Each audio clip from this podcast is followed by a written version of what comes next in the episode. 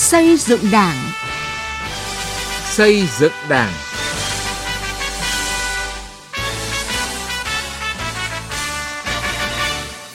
Xin kính chào quý vị và các bạn. Chương trình Xây dựng Đảng hôm nay xin chuyển tới quý vị và các bạn những nội dung sau. Bộ Chính trị cho ý kiến chuẩn bị đại hội đối với một số đảng bộ trực thuộc Trung ương. Hà Nam tập trung thực hiện tốt 3 khâu đột phá, xây dựng tỉnh giàu đẹp văn minh. Đảng bộ thị xã Kỳ Anh, tỉnh Hà Tĩnh với nhiệm vụ xây dựng đô thị hiện đại văn minh, học và làm theo Bác ở Hưng Yên. Thưa quý vị, thưa các bạn, tập thể Bộ Chính trị dưới sự chủ trì của Tổng Bí thư Chủ tịch nước Nguyễn Phú Trọng đã làm việc với Ban Thường vụ Thành ủy Hà Nội. Bộ Chính trị cũng làm việc với Đảng bộ 17 tỉnh và 2 cơ quan trung ương để cho ý kiến vào dự thảo các văn kiện và phương án nhân sự cấp ủy trước khi tiến hành Đại hội Đảng bộ nhiệm kỳ 2020-2025 theo tinh thần chỉ thị số 35 ngày 30 tháng 5 năm 2019 của Bộ Chính trị. Nhóm 1 do đồng chí Nguyễn Xuân Phúc, Ủy viên Bộ Chính trị, Thủ tướng Chính phủ chủ trì, làm việc với Đảng bộ các tỉnh Hà Giang, Nghệ An, Thừa Thiên Huế và Đảng bộ khối doanh nghiệp Trung ương. Nhóm 2 do đồng chí Nguyễn Thị Kim Ngân, Ủy viên Bộ Chính trị, Chủ tịch Quốc hội chủ trì, đã làm việc với Đảng bộ các tỉnh Bình Định, Hậu Giang, Phú Yên, Ninh Thuận, Bắc Kạn, Lạng Sơn, Hải Dương, Hưng Yên, Điện Biên. Nhóm 3 do đồng chí Trần Quốc Phượng, Ủy viên Bộ Chính trị, Thường trực Ban Bí thư chủ trì, đã làm việc với Đảng bộ các tỉnh Bắc Giang, Quảng Bình, Cà Mau, Đắk Lắk, Tây Ninh và Đảng bộ khối các cơ quan trung ương. Tham dự các buổi làm việc có đại diện lãnh đạo các ban đảng trung ương, Văn phòng Trung ương Đảng và một số bộ ngành trung ương. Tại buổi làm việc, sau khi nghe đại diện lãnh đạo các đảng bộ trình bày dự thảo các văn kiện và phương án công tác nhân sự nhiệm kỳ 2020-2025, ý kiến đóng góp của các ban, bộ, ngành trung ương, các đồng chí Bộ Chính trị, Ban Bí thư đã cho ý kiến vào 3 nhóm nội dung. Đối với dự thảo báo cáo chính trị của cấp ủy và dự thảo nghị quyết Đại hội Đảng bộ, cho ý kiến về những vấn đề quan trọng như chủ đề, kết cấu, đánh giá, nhận định chủ yếu, phương hướng, mục tiêu, nhiệm vụ, giải pháp lớn, những nội dung cơ bản của báo cáo chính trị đưa vào dự thảo nghị quyết, các định hướng lớn nêu trong dự thảo báo cáo chính trị trình Đại hội 13 của Đảng có liên quan trực tiếp đến các đảng bộ. Đối với phương án nhân sự của cấp ủy, cho ý kiến về quá trình chuẩn bị nhân sự, số lượng ban chấp hành, ban thường vụ và tiêu chuẩn, nhất là cơ cấu về độ tuổi, tỷ lệ tuổi trẻ, tỷ lệ nữ, tỷ lệ tái cử. Bộ Chính trị đánh giá cao, biểu dương những kết quả quan trọng, nổi bật của Đảng bộ thành phố Hà Nội trong nhiệm kỳ 2015-2020. Đảng bộ, chính quyền và nhân dân thủ đô đã chấp hành nghiêm túc sự lãnh đạo chỉ đạo của Trung ương với nhiều cách làm sáng tạo và quyết liệt, quyết tâm thực hiện, đưa các nghị quyết của Đảng, nghị quyết Đại hội 16 Đảng bộ thành phố đi vào cuộc sống. Thành phố đóng góp trên 16% GDP, 18,5% thu ngân sách, 20% thu nội địa của cả nước. Sự nghiệp văn hóa, xã hội, giáo dục, đào tạo, y tế, khoa học công nghệ tiếp tục phát triển, đạt được nhiều kết quả quan trọng. Chính trị xã hội ổn định, quốc phòng an ninh tiếp tục được củng cố, quan hệ đối ngoại, hội nhập quốc tế được mở rộng. Bộ Chính trị, Ban Bí thư ghi nhận và đánh giá cao những nỗ lực của Đảng bộ khối các cơ quan trung ương, Đảng bộ khối doanh nghiệp trung ương và Đảng bộ, chính quyền và nhân dân các tỉnh Hà Giang, Lạng Sơn, Điện Biên, Bắc Kạn, Bắc Giang, Hải Dương, Hưng Yên, Nghệ An, Quảng Bình, Thừa Thiên Huế, Bình Định, Phú Yên, Đắk Lắk, Ninh Thuận, Tây Ninh, Hậu Giang, Cà Mau đã tạo ra bước phát triển toàn diện hơn về kinh tế xã hội, xây dựng Đảng và hệ thống chính trị, đảm bảo quốc phòng an ninh, trật tự an toàn xã hội. Từ nghị quyết đến cuộc sống.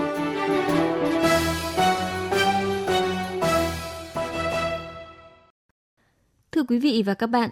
322 đại biểu, đại diện cho hơn 50.000 đảng viên của Đảng bộ tỉnh Hà Nam đã tham dự Đại hội Đảng bộ tỉnh lần thứ 20, nhiệm kỳ 2020-2025. Đây là đại hội Đảng bộ cấp tỉnh đầu tiên của cả nước. Phát huy những thành quả tốt đẹp trong 5 năm qua, Hà Nam đặt mục tiêu phấn đấu đạt mức phát triển khá của vùng đồng bằng Bắc Bộ. Đến năm 2025, có tốc độ tăng trưởng GDP trên 10%, tự cân đối ngân sách đến năm 2035, phấn đấu trở thành thành phố trực thuộc Trung ương. Ghi nhận của nhóm phóng viên Văn Hiếu và Việt Cường. Cùng với kết quả tích cực về đổi mới, sắp xếp tổ chức bộ máy, tinh giản biên chế của hệ thống chính trị, tinh gọn hoạt động hiệu quả, Qua 5 năm thực hiện nghị quyết Đại hội Đảng bộ tỉnh Hà Nam, điểm nổi bật, cơ cấu kinh tế đã chuyển mạnh theo hướng tăng tỷ trọng công nghiệp xây dựng chiếm 63%, dịch vụ 27,5%, nông lâm nghiệp thủy sản giảm còn 9,5%, GRDP bình quân đầu người đạt 66,6 triệu đồng. Giá trị sản xuất nông lâm nghiệp thủy sản tăng bình quân 1,12%. Chương trình nông thôn mới được tập trung lãnh đạo chỉ đạo quyết liệt. Đến nay, 6 trên 6 huyện, thành phố, thị xã được công nhận và hoàn thành nhiệm vụ xây dựng nông thôn mới. Đồng chí Nguyễn Văn Lượng, Giám đốc Sở Kế hoạch và Đầu tư tỉnh Hà Nam cho biết. Kết quả nổi bật nhất của Hà Nam trong nhiệm kỳ vừa qua là cái quy mô nền kinh tế cũng đã tăng gấp 1,7 lần. Thu hút đầu tư năm 2015 thì chúng tôi có 155 dự án FDI với vốn là 1,4 tỷ USD. Tuy nhiên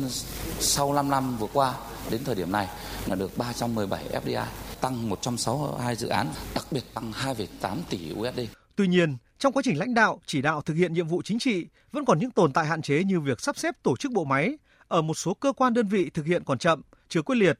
Một số khâu trong công tác cán bộ còn hạn chế, khuyết điểm. Công tác kiểm tra giám sát hiệu quả chưa cao. Một số dự án triển khai chậm. Việc xử lý nợ công và việc xử lý ô nhiễm môi trường còn hạn chế. Việc thực hiện chủ trương tập trung ruộng đất hiệu quả chưa cao. Để khắc phục những vấn đề này trong nhiệm kỳ tới, đồng chí Nguyễn Minh Tiến, Giám đốc Sở Nông nghiệp và Phát triển Nông thôn tỉnh Hà Nam cho rằng Hà Nam cũng tiếp tục tập trung ruộng đất. Có tập trung ruộng đất thì mới phát triển nông nghiệp công cao được và đưa cơ giới hóa vào sản xuất. Những cái khu mà nông nghiệp công cao mà không phù hợp thì sẽ chuyển đổi. Và ngoài ra những cái khu mà có thể phát triển được có xu hướng gắn với du lịch sinh thái và du lịch trải nghiệm.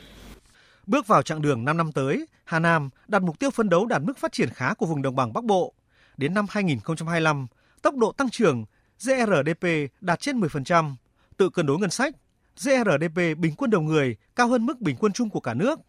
Đến năm 2030, tốc độ tăng trưởng GRDP nằm trong tốc đầu vùng đồng bằng sông Hồng. Có điều tiết ngân sách về trung ương và đến năm 2035 phấn đấu trở thành thành phố trực thuộc trung ương. Để những mục tiêu trên trở thành hiện thực, Đảng bộ tỉnh Hà Nam tiếp tục lãnh đạo chỉ đạo, triển khai thực hiện nghiêm túc nghị quyết Đại hội lần thứ 13 của Đảng, nghị quyết Đại hội Đảng bộ tỉnh lần thứ 20, tập trung vào 3 khâu đột phá, tiếp tục xây dựng và hoàn thiện kết cấu hạ tầng đồng bộ, phát huy lợi thế liên kết vùng, tạo động lực, thúc đẩy phát triển kinh tế, trọng tâm là phát triển công nghiệp, thương mại dịch vụ, hiện đại hóa nền hành chính, cải cách thủ tục hành chính, nâng cao chất lượng cán bộ, công chức, viên chức, người đứng đầu các cơ quan đơn vị và tập trung phát triển nguồn nhân lực, nhất là nhân lực chất lượng cao, tăng cường ứng dụng khoa học công nghệ trong sản xuất, nâng cao năng suất lao động. Đồng chí Nguyễn Hải Long, Phó trưởng Ban Tuyên giáo Tỉnh ủy Hà Nam cho biết, đồng thời với nhiệm vụ phát triển kinh tế phải tập trung giải quyết tốt các vấn đề xã hội, bảo vệ môi trường để phát triển xanh, cải thiện đời sống vật chất tinh thần của nhân dân, giữ vững ổn định chính trị xã hội, chú trọng giữ gìn sự đồng thuận trong nhân dân, tăng cường củng cố niềm tin của cán bộ đảng viên và nhân dân đối với Đảng, Nhà nước, qua đó phát huy được sức mạnh tổng hợp để thực hiện thắng lợi mục tiêu nhiệm vụ đề ra. Là địa phương đầu tiên trong cả nước tổ chức Đại hội Đảng bộ cấp tỉnh, Hà Nam đã tích cực chuẩn bị cả về nội dung văn kiện và phương án nhân sự đảm bảo thành công tốt đẹp, sẽ góp phần cùng cả nước hướng tới Đại hội 13 của Đảng, là những đóng góp thiết thực quan trọng trong sự nghiệp xây dựng và bảo vệ Tổ quốc.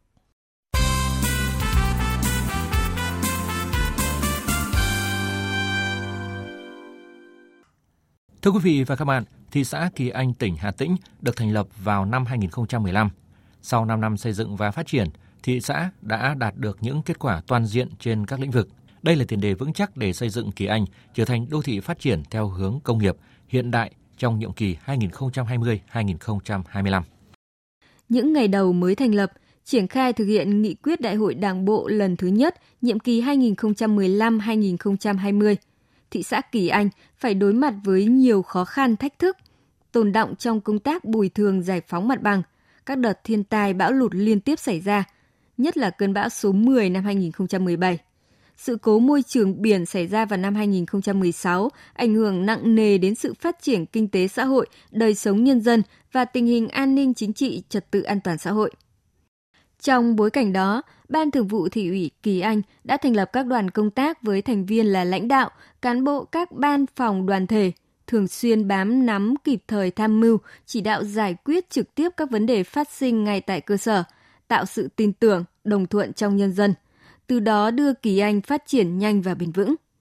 Nếu năm 2016, năm đầu tiên thực hiện nghị quyết Đảng bộ lần thứ nhất, kinh tế có mức tăng trưởng âm, thu nhập bình quân khoảng 30 triệu đồng một người một năm, tỷ lệ hộ nghèo khoảng 25%, thì từ năm 2017 trở lại đây, tăng trưởng kinh tế luôn duy trì từ 14 đến 17%, thu nhập bình quân 50 triệu đồng một người một năm. Tỷ lệ hộ nghèo chỉ còn 5%.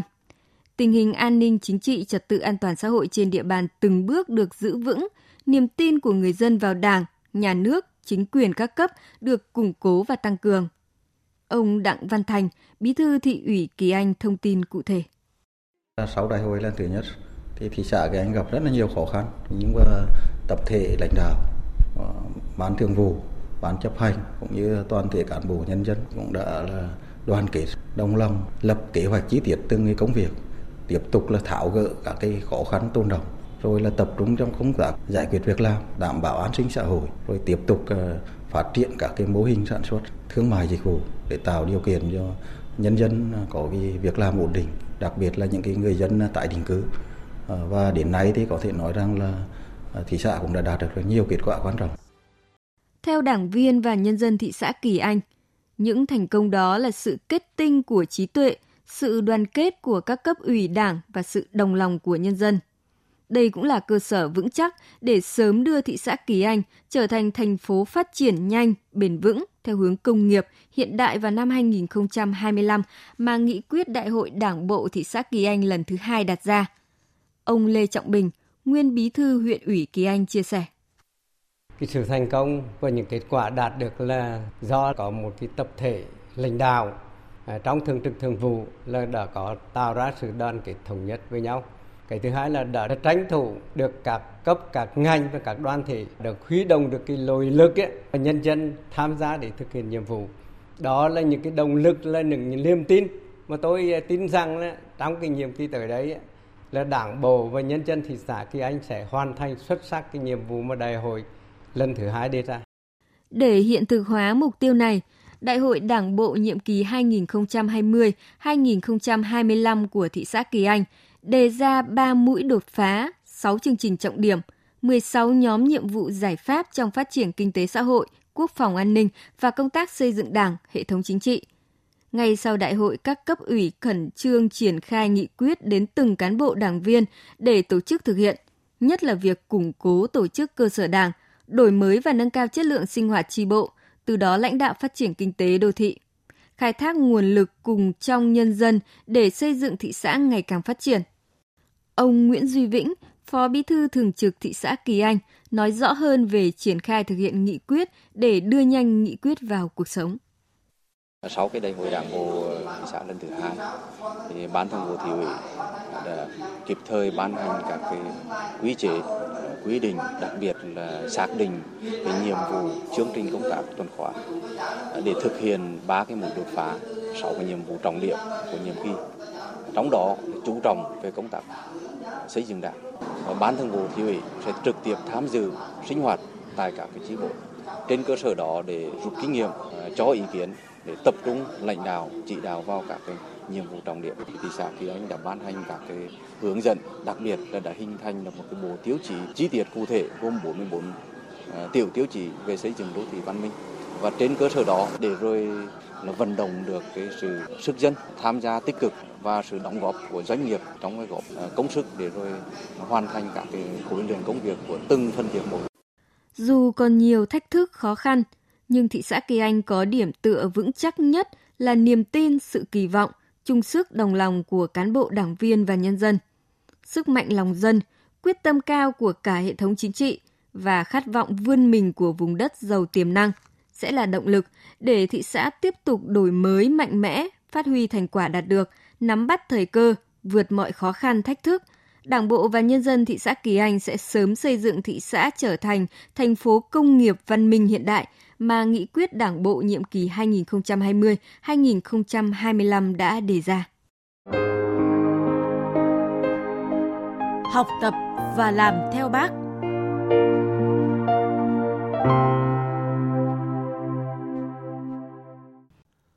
Thưa quý vị và các bạn,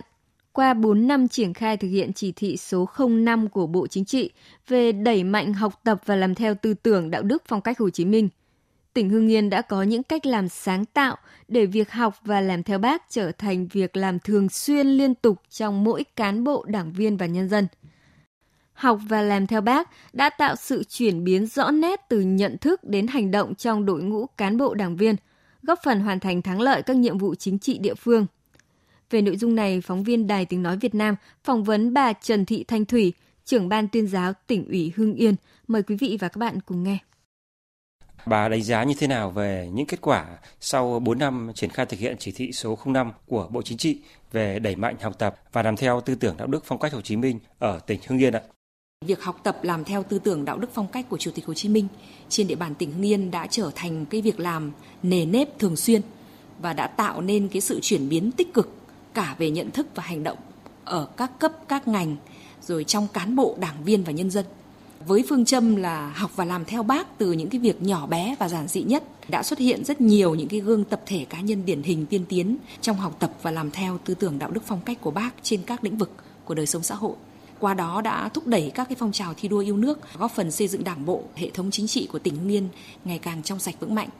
Học tập và làm theo lời Bác dạy, 4 năm qua, những mô hình hay, những cách làm hiệu quả nào đã được vận dụng sáng tạo, đem lại những kết quả tích cực trong thực tiễn ở Hưng Yên thưa bà? Cùng với cái việc thực hiện nghiêm túc bài bản các cái khâu như là tổ chức, nghiên cứu, học tập, quán triệt, thì chúng tôi cũng rất là quan tâm đến cái công tác kiểm tra, đánh giá, sơ kết, tổng kết việc triển khai thực hiện chỉ thị của các cấp ủy Đảng và chú trọng trong cái việc đăng ký, đánh giá kết quả làm theo của các tổ chức đảng, các cơ quan đơn vị, của cán bộ đảng viên. Chúng tôi coi đây là một cái thước đo để đánh giá công tác xây dựng chỉnh đốn Đảng. Các cấp ủy Đảng, các cơ quan đơn vị trong tỉnh đều xây dựng những cái kế hoạch, lựa chọn những cái nội dung phù hợp với nhiệm vụ của địa phương đơn vị để phấn đấu làm theo, gắn vào những việc có cái tính chất đột phá ở mỗi địa phương để giải quyết những cái vấn đề mà đang được nhân dân quan tâm.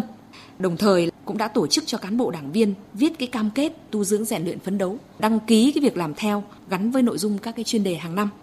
Nét nổi bật của tỉnh Hưng Yên trong thời gian qua đó là trong các chi bộ triển khai việc ghi chép cái sổ đảng viên tiêu biểu học tập và làm theo đạo đức phong cách của Bác trong sinh hoạt chi bộ hàng tháng. Đến nay ở 100% các cái chi bộ trong tỉnh đều triển khai cái sổ ghi danh đảng viên tiêu biểu, và từ năm 2016 cho đến nay toàn tỉnh đã có trên 70.000 lượt đảng viên đã được ghi danh qua sổ ghi danh đảng viên tiêu biểu này.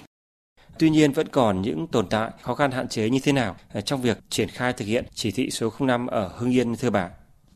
Qua quá trình mà triển khai thực hiện chỉ thị 05 trên địa bàn thì chúng tôi vẫn thấy là còn có những cái hạn chế. Đó là việc xây dựng cái kế hoạch để mà làm theo tư tưởng đạo đức phong cách của Bác ở một số cấp ủy địa phương, ở cán bộ đảng viên vẫn còn hình thức, chưa có một cái sự đột phá sáng tạo. Việc xây dựng và thực hiện các cái chuẩn mực đạo đức ở một số nơi chưa cụ thể và phù hợp với chức năng nhiệm vụ của các cái địa phương, cơ quan đơn vị. Vậy theo bà, trong thời gian tới cần phải làm gì để đẩy mạnh việc học tập, làm theo tư tưởng, đạo đức, phong cách Hồ Chí Minh ngày càng thiết thực và hiệu quả hơn? Trong thời gian tới, chúng tôi sẽ tiếp tục nâng cao hơn nữa cái vai trò trách nhiệm của cấp ủy, tổ chức đảng, nhất là người đứng đầu ở các cơ quan đơn vị trong lãnh đạo, chỉ đạo, triển khai thực hiện. Rồi cái trách nhiệm nêu gương, tính tiền phong gương mẫu và đặc biệt là tinh thần tự giác, tích cực của cán bộ đảng viên trong việc học tập và làm theo tư tưởng đạo đức phong cách Hồ Chí Minh, để cái việc học tập và làm theo Bác ấy, nó là cái sự chủ động chứ không phải chúng ta phát động thì cán bộ đảng viên, nhân dân mới hưởng ứng.